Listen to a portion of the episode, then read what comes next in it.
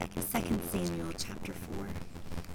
Now when Ishbosheth, Saul's son, heard that Abner had died in Hebron, he lost courage, and all Israel was disturbed.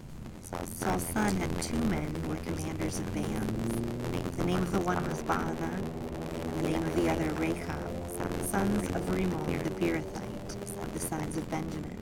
The Beeroth is also considered part of Benjamin.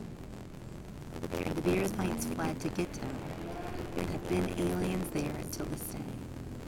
Now Jonathan, Saul's son, had a son crippled in his feet. He was five years old when the report of Saul and Jonathan came from Jezreel, and his nurse took him up and fled. And it happened that in her hurry to flee, he fell and became lame. And his name was Mephibosheth.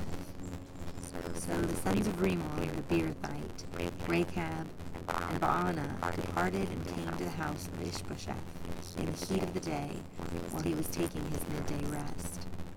They came to the middle of the house as if to get wheat, and they struck him in the belly, and Rechab and Baanah his brother escaped.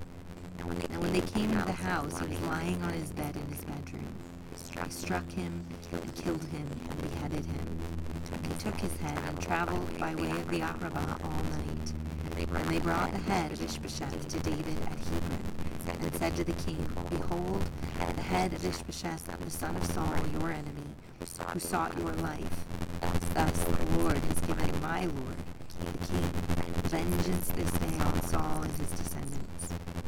David answered Rechab and Baanah his brother, sons of Rimmon the Beerothite, and said to them, As the Lord lives, who has redeemed my life from all distress, when one told me, saying, Behold, Saul is dead, and thought he was bringing good news, I seized him and killed him in Ziklag, which was the reward I gave him for his news. How much more when wicked men have killed a righteous man in his own house on his bed? Shall I not now require his blood from your hand and destroy you from the earth? And David commanded the young men, they killed them cut off their hands and feet, and hung them up beside the pool in Hebron. But they took the head of Ishbosheth, buried it in the grave of